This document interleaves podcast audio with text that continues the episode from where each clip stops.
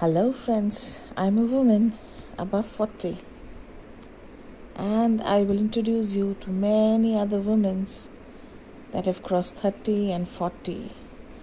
When we start living a life that is for our families and our jobs and work, it is good to do that. It is good to love the family, it is good to love the work.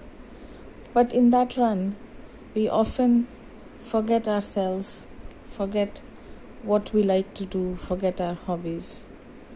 I'm here to introduce you to many women who have forgotten themselves. I will introduce you to the women who have evolved themselves, living their own lives, living their happiness, along with their families and loved ones.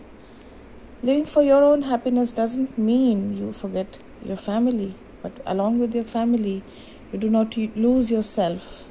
That's what a true individual is, not only a woman, but it is for everyone.